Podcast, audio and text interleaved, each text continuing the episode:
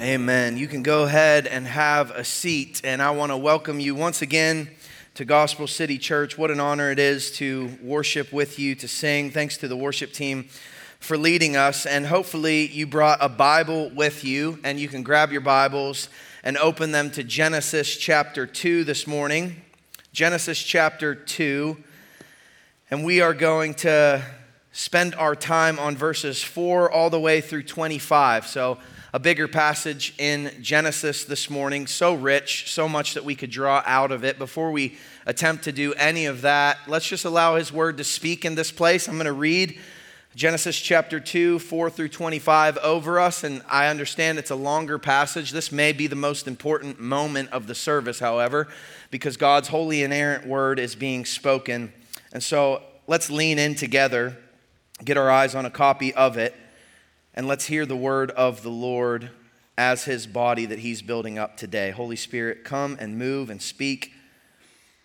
Now, hear the word of the Lord. These are the generations of the heavens and the earth when they were created in the day that the Lord God made the earth and the heavens.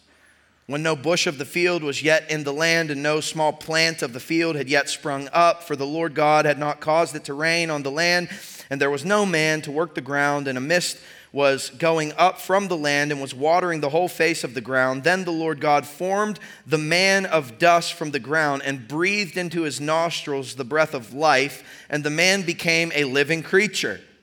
And the Lord God planted a garden in Eden in the east, and there he put the man whom he had formed. And out of the ground the Lord God made up made to spring up every tree that is pleasant to the sight and good for food. The tree of life was in the midst of the garden, and the tree of knowledge of good and evil. A river flowed out of Eden to water the garden, and there it divided and became four rivers. The name of the first was the Pishon, and it is one that flowed around the whole land of Havilah, where there was gold, and the gold of the land is good. Bdellium and onyx stone are there. The, sec- the name of the second river is the Gihon, and it is the one that flowed around the whole land of Cush. And the name of the third river is the Tigris, which flows east of Assyria. And the fourth river is the Euphrates. Verse 15. The Lord God took the man and put him in the Garden of Eden to work it and keep it. And the Lord God commanded the man, saying, You may surely eat of every tree of, of the garden, but of the tree of knowledge of good and evil you shall not eat, for in the day that you eat of it you shall surely die. Then the Lord God said, It is not good that man should be alone. I will make him a helper fit for him. Now, out of the ground, the Lord God had formed every beast of the field and every bird of the heavens and brought them to the man to see what he would call them. And whatever the man called every living creature, that was its name. The man gave names to all livestock and to birds of the heavens and to every beast of the field. But for Adam, there was not found a helper fit for him. So the Lord God caused a deep sleep to fall upon the man, and while he slept, took one of his ribs and closed up its place with flesh. And the rib that the Lord God had taken from the man, he made into a woman and brought her to the man. Then the man said, This at last is bone of my bones and flesh of my flesh. She shall be called woman because she was taken out of man. Therefore, a man shall leave his father and his mother and hold fast to his wife, and they shall become one flesh. And the man and his wife were both naked and were not ashamed. Let's pray together.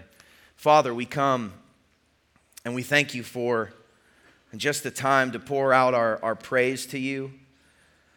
Lord, certainly we want to devote ourselves to the teaching and preaching of God's word. We want your word to get from our minds to our hearts and transform us and to show us our desperate need for you. When we know that we are saved and in Christ, there should be joy in the house of the Lord this morning because we are rejoicing that you are a God of the impossible. And perhaps one of the greatest miracles that you've ever performed is crushing our rock hard, solid hearts and giving us a heart of flesh so that we might walk in your ways and be careful to obey your laws. And it's because of that that we can throw up our hands and praise you again and again, proclaiming with every tribe, tongue, and nation, Hallelujah to the Lamb of God who was slain to take away the sins of the world. Thank you, Jesus, for the blood that's been applied to our lives. And just as we closed, vertically exclaiming, All glory be to your name and your name alone. Holy Spirit, would you be pleased with our worship this morning? Would you enthrone yourself on the praise of your people? And Holy Spirit, would you open our eyes to enlighten what you would have for us from your holy word? In Jesus' mighty name we pray. Amen. Amen. Now, as we approach Genesis chapter 2, large passage, so much that we could pull out of it. Uh, you can get God's definition of marriage from Genesis chapter 2. God defined marriage, He alone gets to define it.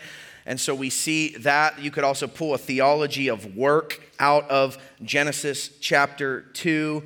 But the big idea that I want to drive home this morning that we're going to hone in on through Genesis chapter 2 and draw out of it is this God created male and female equal in value, distinct in role, and as the fullest expression of his glory.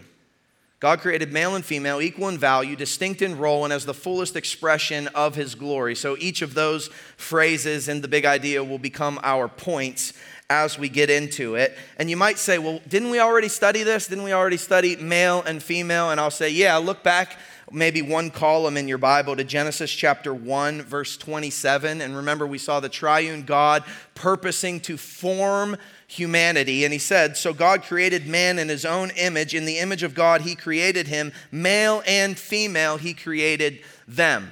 But when we got to that verse, a few weeks ago, we, we, we honed in on the Imago Dei, the truth that we have all, regardless of race or ethnicity or age or background, we've all been created in the image of God. Therefore, we have intrinsic worth and value, and we've been given a purpose, and we've been blessed with functionality on the earth, and we are made to image the glory of God all around the world.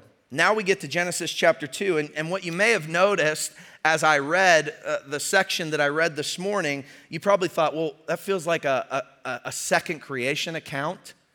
He's, he's retelling the story of creation, and even skeptics have tried to use Genesis chapter 2 to sort of disprove the creation story in Genesis chapter 1. Many skeptics have said, see, the Bible uh, can't be trusted. It contradicts itself right out of the gate in the first two chapters. And the truth is, that's just a bad reading of God's word. See, Genesis chapter 1 is introducing us to Elohim, who was the one true God and Elohim spoke, and creation followed, and it came in the seven days. And on the seventh day, God rested, and there's an end. There's a, there's a new start to the story as we get to Genesis chapter 2. Look at, at verse 4. It says, These are the generations of the heavens and the earth when they were created in the day that the Lord God made the earth and the heavens. So that little heading is telling you that the Bible is about to proclaim the history of humanity, the history of mankind. And, and that heading runs the entire way through chapter 4. We get through sin and, and the curse and the fall, and we get to Cain and Abel, Adam's uh, sons, and, and there's the first murder. And then when you get to chapter 5, you see another heading. Chapter 5, verse 1 says, This is the book of the generations of Adam. So something's happening in Genesis chapter 2 and sort of this retelling. It's retelling us the history of the world, but as it pertains to you as male and female, as it pertains to humanity. It's kind of like a microscope, and you think about adding more acute lenses. When you get to Genesis 1, verse 1, you have in the beginning, God created the heavens and the earth.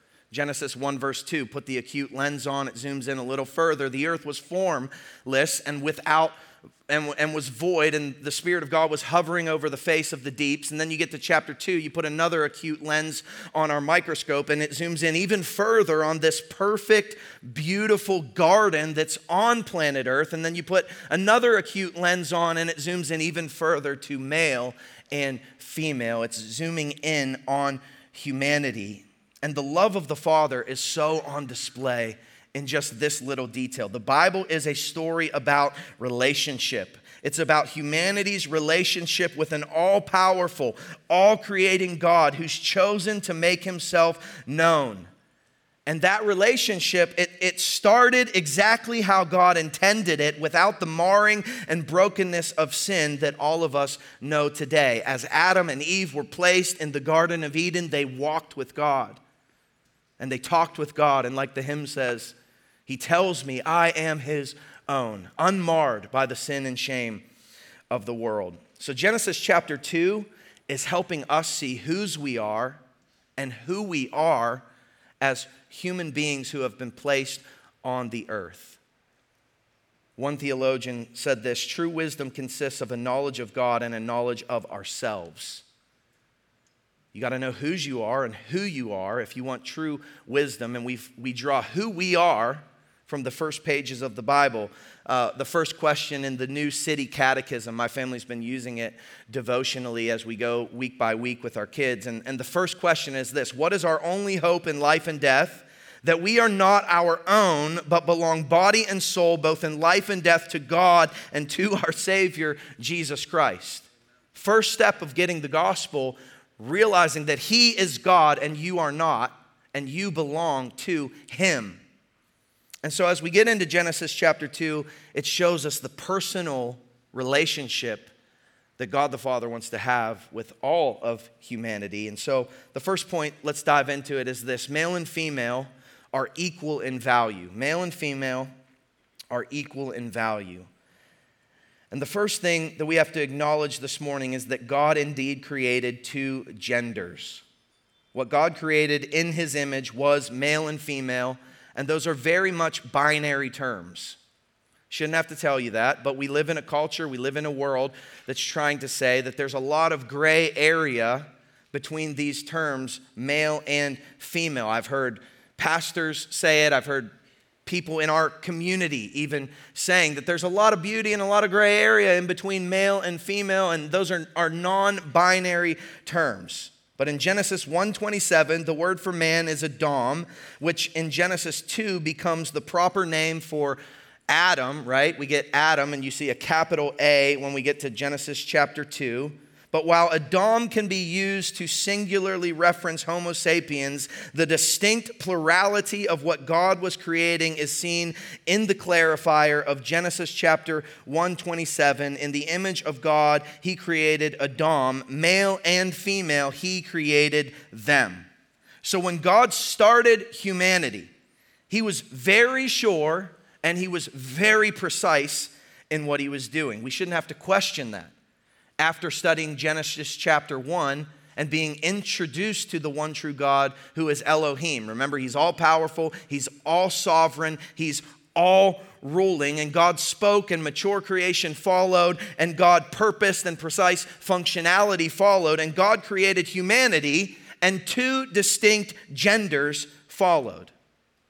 So now look at Genesis chapter 2, verse 7 in your Bible. I'm going to do a flyover of a couple verses in the text and we'll pull some things out.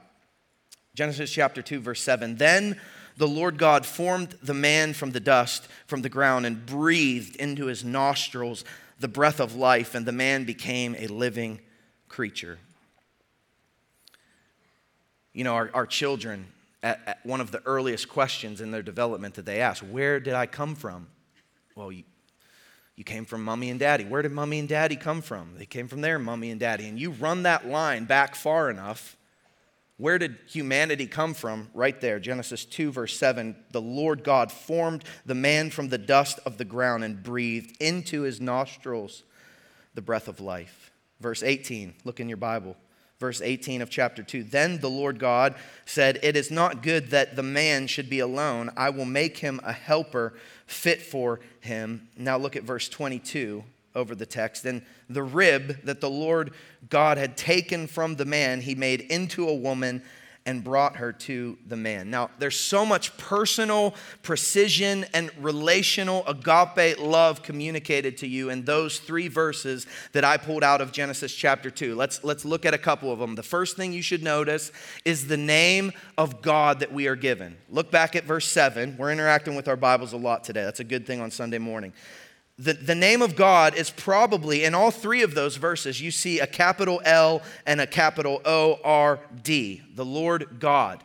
Okay? And so we're being introduced now as the Bible gets even more personal on humanity, we're being introduced to God's personal name for those who would walk with him. This is translated from the Hebrew word Yahweh.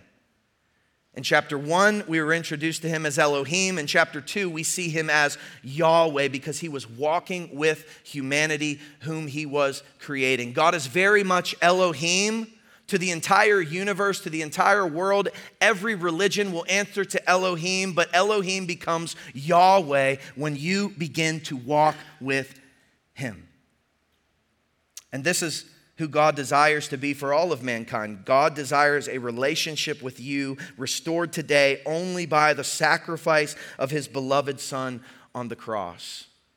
And so, if you don't know Elohim as Yahweh, as the personal God who has made himself known, the gospel beckons you to repent and believe, to confess Jesus as Lord and Savior, and come to him believing that he alone defeated death and the grave. And repentance and faith in him can save you. But the second thing you should notice is the compassion that God has toward mankind. Look at verse 18. Then the Lord God or Yahweh said, It is not good that man should be alone. I will make him a helper fit for him. And, and I, was, I was super moved this week as I was contemplating this verse, moved to worship, because God loves man so much that he notices what is not good in our lives. Just think about it for a moment. Even in the creation of the first human being, in the midst of a perfect universe and creation that God saw was very good, every day that God created, when the day ended, God said it was good. But in the midst of his very good creation, he took the time to notice what was not good for mankind. And I think that's one of the most beautiful and personal truths about God and humanity. God sees you right where you are today and his heart is, is broken by what is not good in your life. His heart is compassionate toward your situation today, just as he was compassionate toward Adam, who was alone in the garden. God sees your wandering, God sees you searching for purpose, God sees when you feel alone. God sees all of us who are wrestling with sexual brokenness due to the fall. God sees even the state of our world, people killing people wars breaking out, rumors of war, and it breaks his heart. And while he sees what is not good, and while his heart is broken for his creation, he still communes within the Trinity. Perfect harmony between the Father, Son, and the Holy Spirit, and he is able to restore. So, God seeing what is not good in our lives hasn't caused him to condemn us or to leave us on our own, but it caused him to send his son into the world to save us. Psalm 145 says this about our God The Lord is gracious and full of compassion. He's slow to anger and great in mercy. The Lord is good to all, and his tender mercies are over all of his works. But the third thing that you should notice is that this passage is showing us the equality in male and female. Look back in your Bibles at verse 19. I want to read through 22. It says, Now out of the ground the Lord God had formed every beast of the field and every bird of the heavens and brought them to the man to see what he would call them. And whatever the man called every living creature, that was its name. The man gave names to all the livestock and to the birds of the heavens and to every beast of the field. I just got to say, that's got to be the best job in all of the universe. I mean, like, here comes parading all of the creatures that God has created, and Adam gets to be like, whoa, that's pretty cool. We'll call that a hippopotamus. We'll call, uh, that's a horse. That one's got stripes. Let's try zebra. I don't know. Let's try a tarantula. Let's try a, a, blue whale. I love animals. I think they're awesome. I, will probably retire at a zoo someday. Uh, we'll see how long the pastor thing works out but, but awesome. Adam gets to name the animals. But then we get to verse 21. So the Lord God caused the deep, or, or, sorry, verse 20, the man gave the name of the livestock and to the birds of the heavens and to every beast of the field. But for Adam, there was not found a helper fit for him. So you've heard the story, you've seen it on the flannel graph. This is the part where Adam names all the animals and then he's sitting there with his hands in his face and tears are running down his face because he didn't find anybody that resembled him. He didn't have anybody that he could pair up with. All the animals were pairing up and, and they were being fruitful and multiplying and doing what they needed to do. And Adam's like, Where is my companion?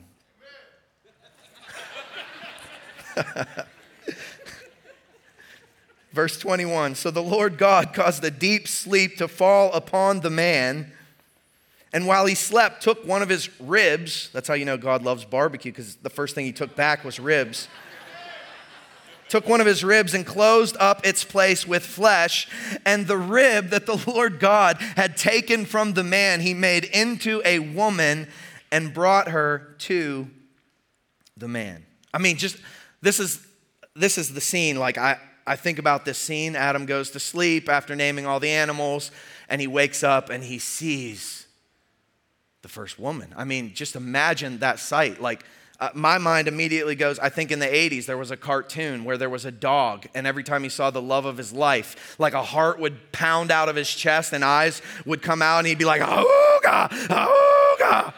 That's all I can think of whenever I think about this scene. And Adam wakes up from his sleep and he says, This at last is bone of my bones and flesh of my flesh. She shall be called woman because she was taken out of man. It's an amazing moment in God's creation. God saw that man is alone, puts him to sleep. He wakes up to see someone. And I think before you recognize that there are differences, Adam is thankful that there is sameness. This at last, finally, there is someone who is like me. This is bone of my bones, and this is flesh of my flesh. Adam's song in verse 23, it's primarily celebrating sameness. There is another thing on the earth that is like me. We're, we're, we're the same, except we're not the same. You know, you know what I'm saying? We're the same, but we're, we're, we're not the same. She's different. And she was different enough to give her a different title. And Adam exclaimed, She shall be called woman because she was taken out of man. And God had formed something remarkable, just as he said in chapter 1, verse 27 In the image of God, he created Adam, male and female, he created them. Both were created with intrinsic worth and value. Both were placed in the temple of creation to subdue it and to rule it as God's kingly priests, and both were necessary for the procreation of more image bearers that would fill the earth with the glory of Christ. One was not meant to dominate the other. One was not made to shine brighter than the other. One was not made more like God than the other. One was not made to succeed more than the other. Male and female were created equal in value, and in the new covenant, we see an even greater exhortation that in the church we actually all stand shoulder to shoulder in the kingdom of God. Yes, the world has marred the beauty and the, the value and the equality of men and women, but under the healing payment of Christ's death on the cross, Galatians 3 proclaims there is no male or female in Christ Jesus. We stand shoulder to shoulder in the kingdom of God. We all submit to one another out of reverence for Christ.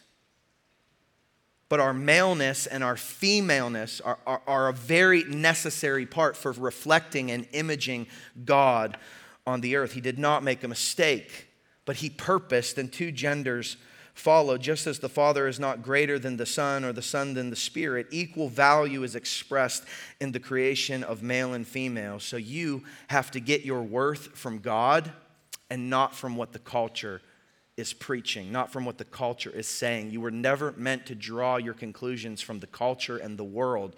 You are meant to draw your, your, your, your conclusions about your sexual identity and your, your maleness and your femaleness from the Bible and we see what God purposed in Genesis chapter 2. It leads us to point number two, and it's this male and female have distinct complementary roles. Male and female have distinct complementary roles.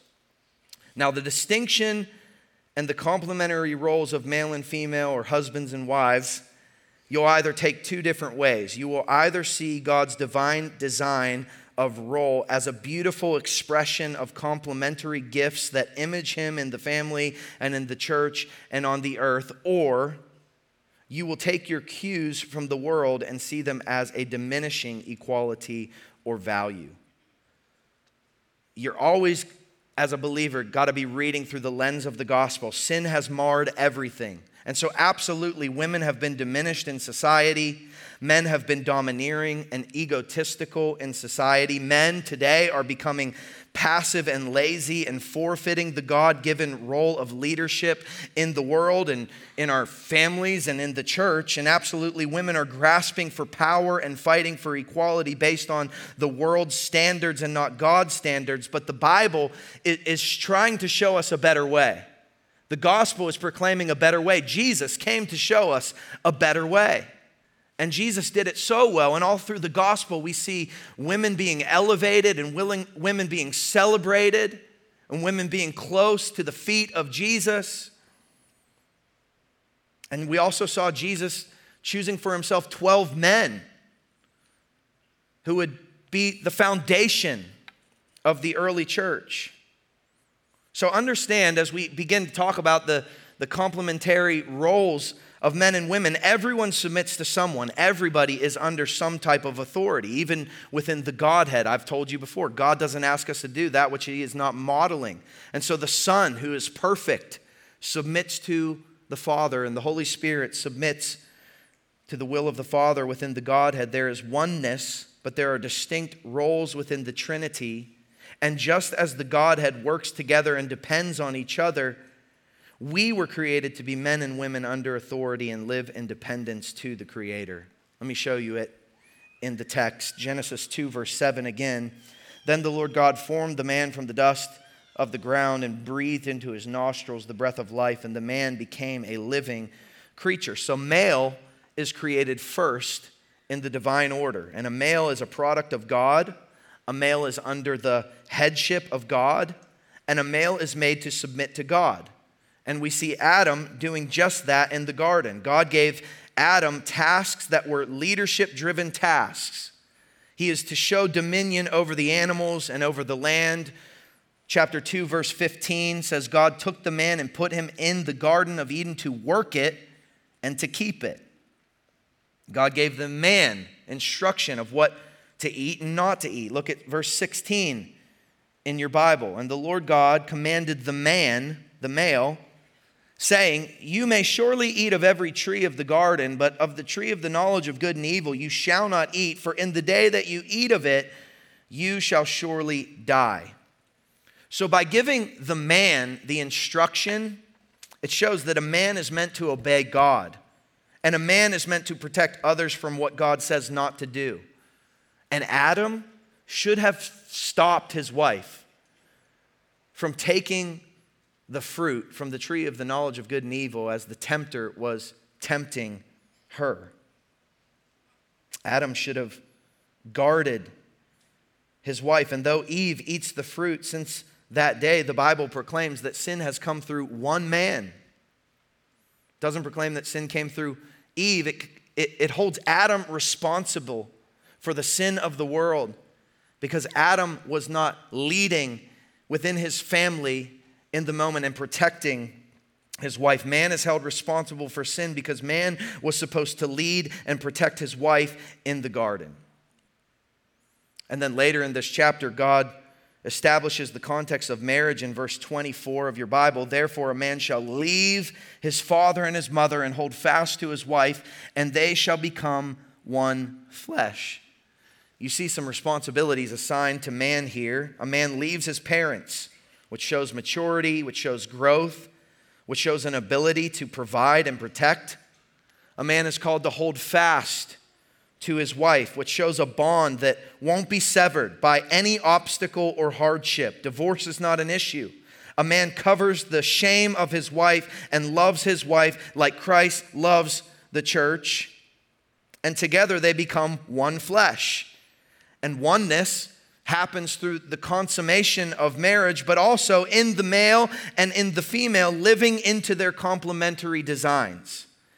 Uh, my marriage is very much one flesh because my wife tries to cheer me on in my God given roles and responsibilities, and I try to cheer her on in her God given roles and responsibilities. But that takes work especially in a sinful world. But the work is definitely not doing away with roles and complementary roles that God designed. The second thing that we see in the text is that God created female second, and that's where in verses 21 through 22, God takes the rib and God fashions the woman, and Adam wakes up and sees the woman. So, so her being created second, you could rise up and say, well, that's not fair. Why did she get created second? Why didn't God take the rib out of the woman and create the man? This is not a diminishing thing. Rather, it's an orderly thing. God is a God of order, and his order reflects his nature. And when we live in his order, drawing value from him versus the culture, we actually reflect his nature on the earth. God took woman out of man. It shows a dependency that Eve would have on Adam and that Adam should have toward his wife. And forming woman from a rib in Adam's side shows that they would fit with one another as companions sexually and socially. They were capable of doing what God asked them without one another. They, they were incapable of, of doing what God asked them to do without one another. They couldn't be fruitful and multiply because it takes male and female to do so. They couldn't live in community because that takes both genders. They couldn't have companionship because Adam was lonely without Eve. In Genesis 2:18, it is not good that man should be alone, so God made him a helper fit for him. And this word helper that's describing the woman that God was about to create, it's not a diminishing term. And uh, Aaron Harris, who's the women's ministry director here, uh, different parts of our team were passing me some different notes, and Aaron had wrote a, a paragraph that I thought was very well said about what it means to be a woman and that Hebrew word for helper. I just want to read to you what she wrote. Listen, Eve is considered a helpmate. The term used for helper in the Hebrew is ezer, and the same word used to describe God to the people of Israel multiple times in the Old Testament. The ezer describes a warrior like helper. I love how Carolyn Custis James describes the term Ezer. Ezer is a powerful Hebrew military word that is used most often in the Bible to describe God as Israel's helper. God employs the term twice when he creates woman. The Bible's consistent usage of Ezer within a military context has led to the conclusion that God created the woman to be a warrior alongside the man in advancing God's kingdom throughout the earth. This is every woman's calling, regardless of her age, marital status, or circumstances. Every woman is an Ezer from birth to death, and we are warriors for God's purpose alongside our brothers in Christ. Aaron concludes One of the primary goals and prayers of the direction of women's discipleship at Gospel City is to equip and train up women who can step into their God given role as an Ezer warrior, confident and strong in their identity as a woman made in the image of God and in their understanding of God's word as it pertains to life and godliness, prepared for the advancement of the kingdom in any capacity God calls them to. Very well said. And, and I'll tell you, I am so blessed to be able to share my life with a wife who I consider a warrior for Jesus Christ. I'm also very blessed to be joined to a body of both males and females and, and get to work with sisters in Christ who I would consider warriors for Christ. And I, I, think it's so important for men to get in men's groups and women's to get in women's group, but the mixed small group thing has got it going on because because males and females together are imaging the glory of God on the earth, and, and the perspectives and the perceptions between one another can build us up in the faith. And when men and women embrace their God given, distinct, and complementary gifts, it not only images God, but it complements one another just as God intended in the garden. So, quickly, kind of a convictional thing as a church, Gospel City Church, we would say that we are a complementarian church. That's a conviction that we stand on as a church, and we draw those conclusions right out of Genesis chapter 2. I was reading our, our statement from the doctrinal statement on marriage and family and, and women and, and men. And uh, I just wanted to read it to you. It's on the screen. Listen, we believe that marriage is created by God to be shared between one biological man and one biological woman in a lifelong holy covenant for the purpose of companionship, sexual intimacy, and procreation. Our created gender, sexuality, and sexual fulfillment are gifts from the Creator and are to be embraced with gratitude and worship. God designed sexual intimacy to be expressed and consummated only between a man and a woman when they are united as one flesh in marriage. Men and women are created in the image of God and stand equal in dignity and worth. God designed gender, recognized through our biological sex, as an immutable reality, essential to our identity as male and female. And while the fall distorts God's design for gender, Jesus makes men and women fellow heirs of God's eternal grace who differ in complementary and mutually beneficial ways we affirm the significant role women should play in the local church and that every leadership opportunity is open to women except those excluded by Scripture in the home and the church. Specifically, the Scriptures state that husbands are called to lead and love in the home as Christ loves the church, and that a plurality of men are to serve the church as elders and pastors. And I believe that that is beautiful truth said in a very loving way, drawn straight out of Genesis chapter 1 and Genesis chapter 2. You saw it on display even as Mark Serber came up here and we install him as an elder, and we as men of church have been praying for God to raise up elders. But what I want you to notice, we're not just celebrating Mark. Uh, part of being a, a godly leader within the body of Christ is that you are a godly leader within your home. And that's why Amanda was very much beside her. And we wrestled with if you should bring the whole family up here. And, and I'll tell you this I've been in Mark's home, and Amanda's the hero of that home. I mean, Amanda is awesome. And Amanda loves Jesus with her heart, soul, mind, and strength. And Amanda is, is making that home a place that displays the glory of God. And so it's their togetherness that it is imaging the glory of God. And, and we very much are celebrating both Mark and Amanda in their distinct complementary roles as God has called Mark to step up and to lead God's church in this season. So the complementary roles of men and women are not something to apologize for or be skittish about, but rather they are to be celebrated among us. And if there's something that God's gender assignment has not asked of you, then it is an opportunity for you to find fulfillment in Him and not your own desires this morning. See, the world will, will tell you to follow your feelings. The world that we live in right now will say if you don't feel like being a boy, don't be a boy. You don't feel like being a girl? Don't be a girl. Be true to your inner self. Take what's yours. If you don't like it, change it. And that's why we desperately need to know whose we are and who we are, as defined in Genesis chapter 2. The gospel invites you not to take what's not yours, but it invites you to die to yourself and to pick up your cross and to follow Christ and have an abundant life.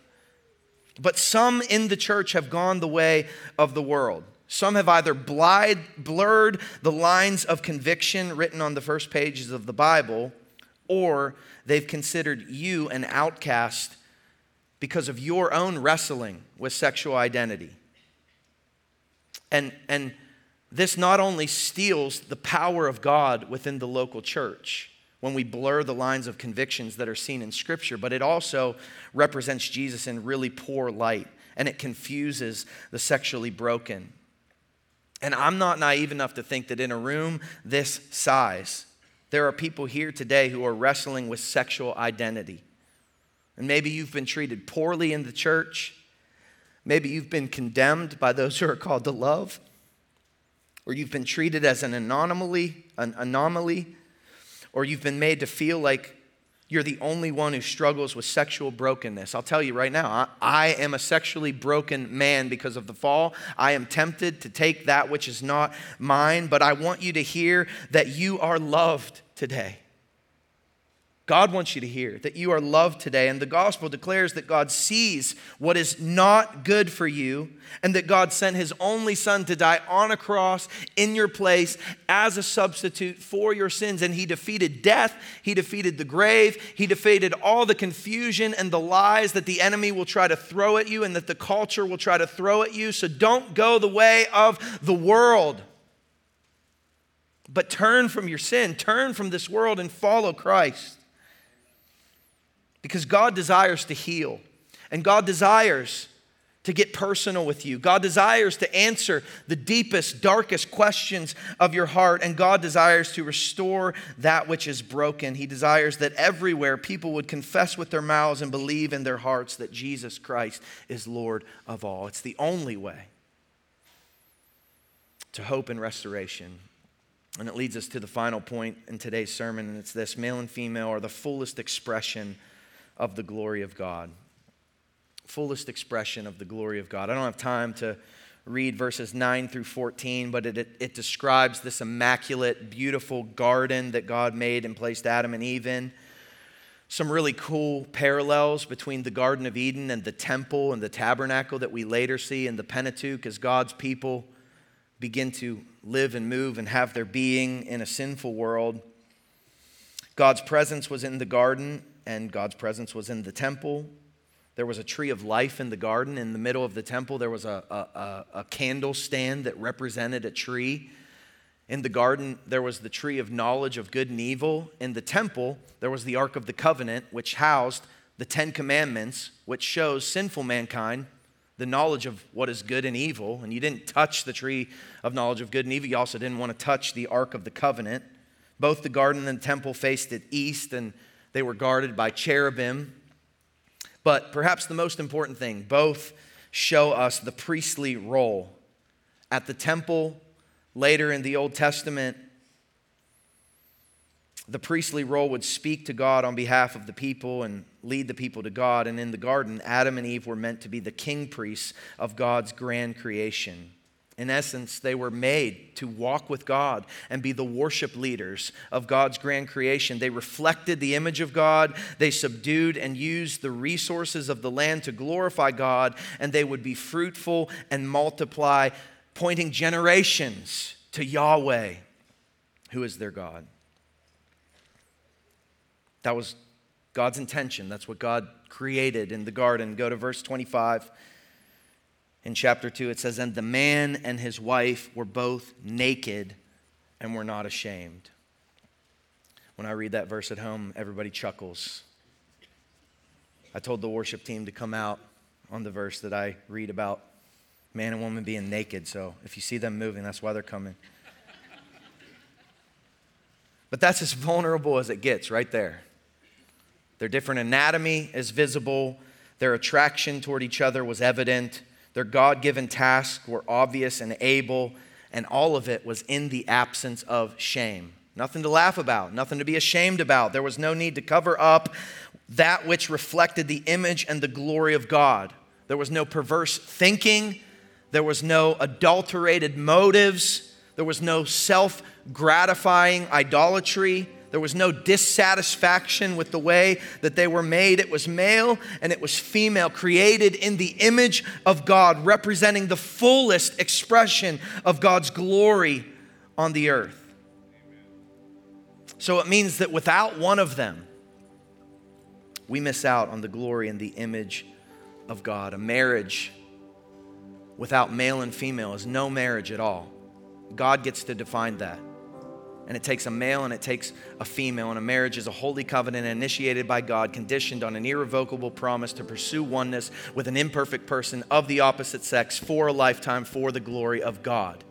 And we stand on that truth. A family without a father and a mother misses out on the fullest expression of God's glory in the home. And, and just let me say, I know that their, fatherlessness is a massive problem in our culture and in our world because men are not standing up to, to lead their homes and to love their wives and to do what God called them to do. That's heartbreaking. But there may be single parents in this room due to tragedy, due to heartbreak, due to circumstances pre Christ, and you've come to know Christ. the beauty of the gospel is that all of this can be restored. And, and it's being restored in, in the church, it's being restored in the bride of Christ that God is building up. And, and regardless of your situation, the church would be a, a terrible place if it was all men or it was all women, but the church is reflecting the, the full glory of God in its marring and in its brokenness, sure, because of this world, but because there is male and female, the image of God is on display. And in Christ, the fatherless can find spiritual fathers. In Christ, the motherless can find spiritual mothers. In Christ, the homeless can find a home. And in Christ, the orphan can find a family. And in Christ, the fullest expression of God is on display in the family of God that He is building. And I hope that you hear this with humility this morning. I, I pray that, that any truth that I would give would, would come to you in humility. And, and if you're struggling, if you've been hurt by the church, uh, if you have deep, dark questions, if you're wrestling with some of these things that we're even talking about, that's what the body of Christ is for. Not to condemn you, not to push you away, but that you would come, that we could pray with you, and that we could see the Lord restore that which He made, that's what, that which He intended in your soul. Psalm 95 So come, let us worship and bow down. Let us kneel before the Lord our God, our Maker. For he is our God, and we are the people of his pasture and the sheep of his hand. Today, if you hear his voice, do not harden your hearts.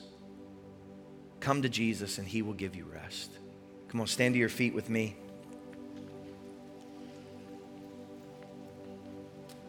Let's just bow our heads together. Would you just take a second? We're going to sing a song, a chorus in just a moment. But would you just thank God for His divine design in your life? Would you thank God for the value that He's stamped deep within your soul? Would you thank God for your distinct role that He's given you? as a man or as a woman? And would you ask Him to help you to lean in to all that He intends so that you could image Him, so that you could reflect Him, and so that you could be a part of His bride that He is building? Father, we come and we thank you for your word. It's holy, it's inerrant. But Lord, I pray that your spirit would apply it to our hearts this morning.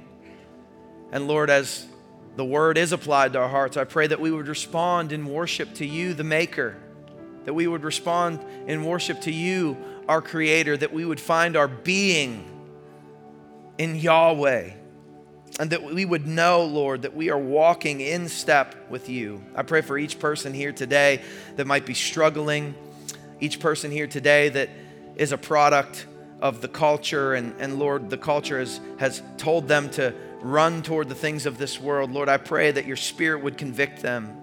I pray that your spirit would open their heart, that they might repent and believe and put their faith and trust in Jesus, that they might come as they are, trusting that you can put all the pieces together. Lord, I pray for those who have been hurt by the church over instances and circumstances and topics like this. Lord, I pray that humility would be on display in this place and that people would know that Gospel City are, are Christians because of our love Help us not to just say we love God and love people, but help us to actually love people with the radical love of Jesus that has been extended to us.